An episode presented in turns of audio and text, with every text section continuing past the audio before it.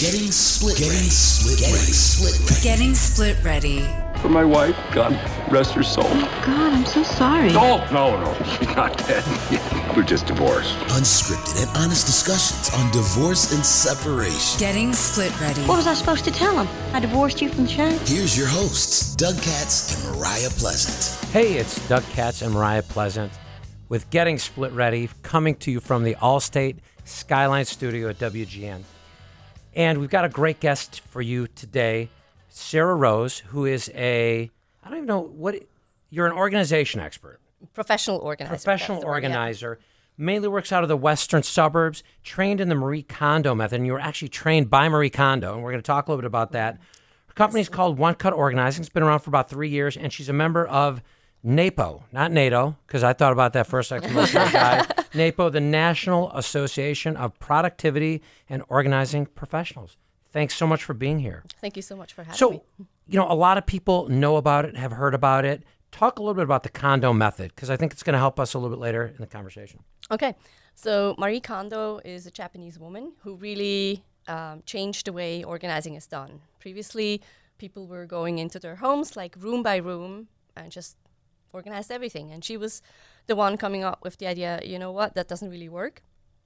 Stuff Why goes don't from we do room to category? room, and it never goes anywhere. That's, that's or, my or you right have now. the same stuff uh, in different rooms. You mean have moving stuff from room to room and calling it organized doesn't work? No, sorry. I need Kondo for kids. I need Kondo for my kids. yeah but um so she really she really came up with the idea of going category by category that means you- you get everything from the same category all the clothes into one place and you actually see how much you own and there's this netflix show and she has several books out there's a manga out there's uh, the life-changing magic of um, tidying up that's the big bestseller book that she had Awesome. and um, so she's she just went global with training people Okay.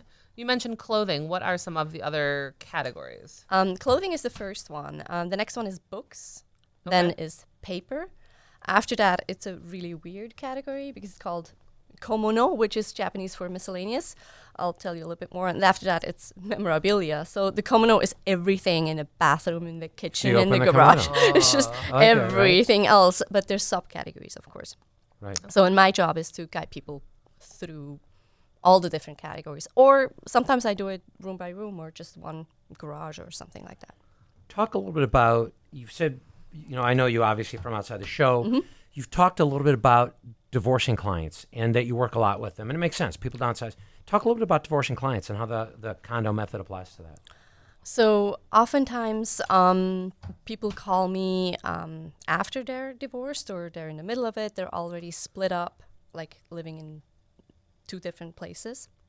So I usually just work with one person, um, and uh, they're either, either staying in the home um, that they previously owned with their ex-spouse, and um, so that means that there's a lot of stuff that belongs to both of them, and now they get to make the decision about everything. Sometimes someone leaves and just leaves everything there, and then mostly the women get to throw everything out, pretty much. So I'm imagining if my husband moved out of our house, which Mm-hmm. he's not, by the way, um, if he would like, he's still in the house. A Mm-hmm. lot of what we have is chosen by both of us, or owned by both of us, or Mm-hmm. placed wherever it's placed in the house by both of us. How do you deal with that? With that add- added layer of divorce emotion? Yeah, there's a lot of emotion. That's a really good point that you're bringing up because that's really that's the big difference between regular clients and divorce clients. There's a lot of fear going on, like what they're going to find. Like I've had people find, you know, Oh, love letters to sure.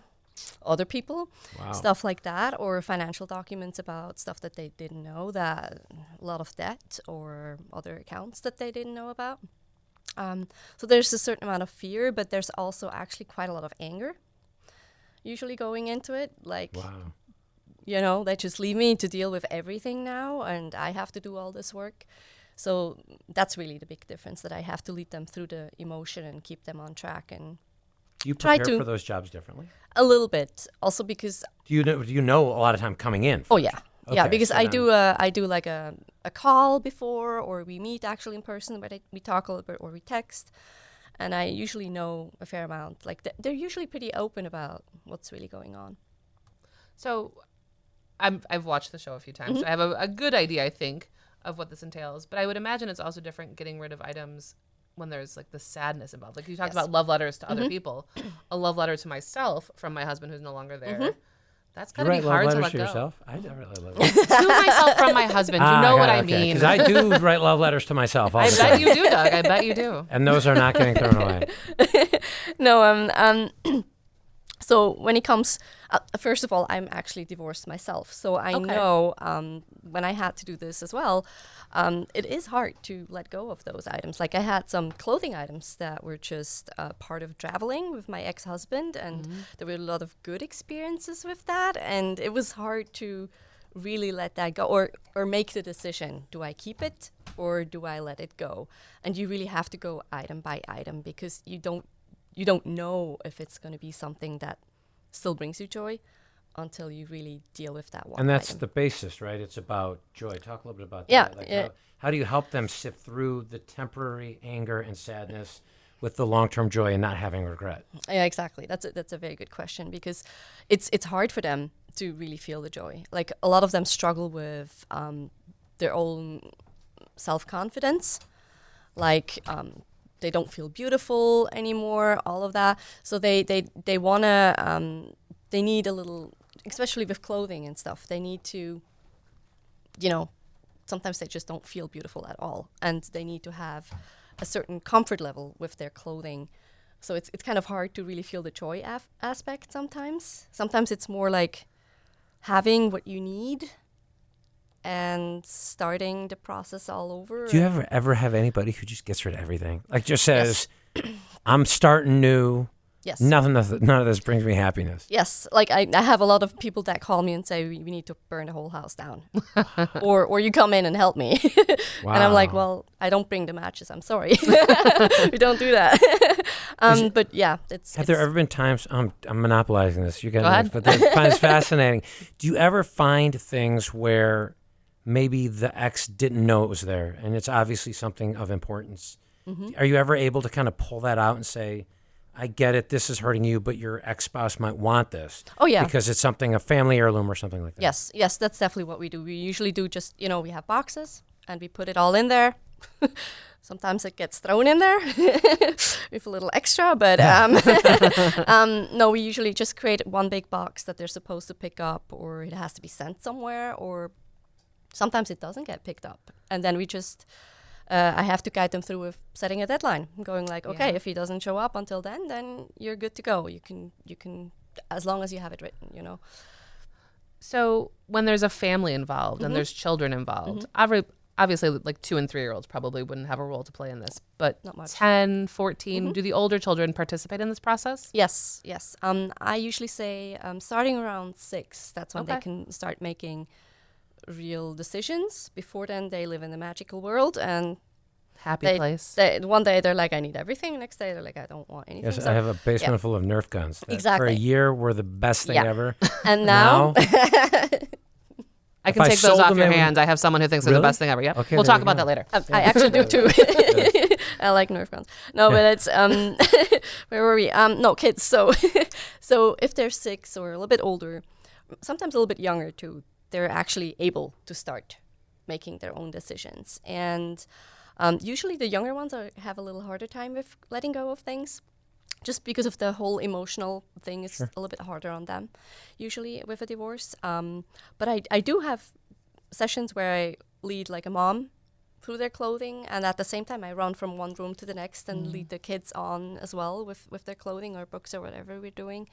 So it's it's a collaborative event That's sometimes. Mm-hmm. So there's another popular TV show, mm-hmm. Hoarders. Mm-hmm. Do you come across people who are the opposite of what Doug said, where they want to get rid of everything and they just want to keep everything? Yes, that's the other part of also going through divorce is that it's scary and sometimes you don't have enough or the feeling of scarcity that you won't have enough money, all of that. And then you hold on to a lot. And also what I see a lot actually is that moms hold on to a lot of baby clothing items of their kids, although they, they still have the kids with them, mm. but they tend to keep holding on to them just because they just experienced that loss.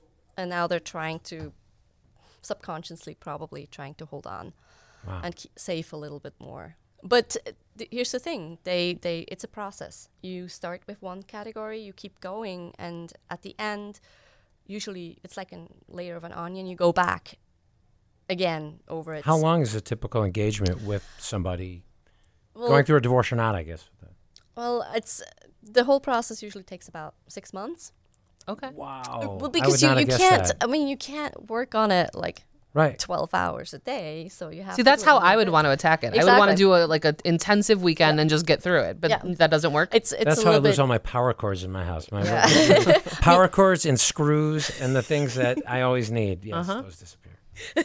exactly no i mean of course it's good to have like a kickstart Okay. event where you really dig in uh, sometimes do weekends stuff like that um but in the end it, it takes think about how long it took you to get everything like assemble everything that you have in your house True. it takes a while so it also takes a while to make the decisions about it but um there are s- like people that are divorced are generally more ready to really get rid of things by the time they call me like They've already gotten rid of one thing. Like yeah. rid of everything seriously no I, I really think it has something to do with that they're ready they already had a big life change Right. they're ready to tackle the next thing they they and they know that they're going to feel better when they're done with this they, they know that so they're ready to get over the hard part and just let it go Well, this has been great information. If people want to get hold of you, how can people get hold of you? Um right now um probably best is facebook Okay. either sarah rose or um, one cut organizing there's a facebook page Got it. And I actually also just created a group after the Netflix start, started. Um, I'm guiding people through different challenges every two weeks, Ooh. like That's a really different cool. thing where they can do this in a group. I have like 240 members right now, Wow. and in the meantime, it's from all over the country. Um, it started just in Oak then. You Park, have to but- drive all over. so and that's called um, Kondo Wits, uh, W I T S. Got it. I do have one last question. So this process is anywhere from a few months to 6 months or maybe longer. What is the desired end goal? Um, the goal is really that they are surrounded by things that they love and not being reminded of all the old stuff from their old life so that they can really start a new life and really go on that path and really figure out what they want to do with the rest of their lives. I bet that sounds amazing to a lot of listeners. Yeah, no doubt, no doubt. Well, don't forget to subscribe, share the information to anybody out there who you know can help.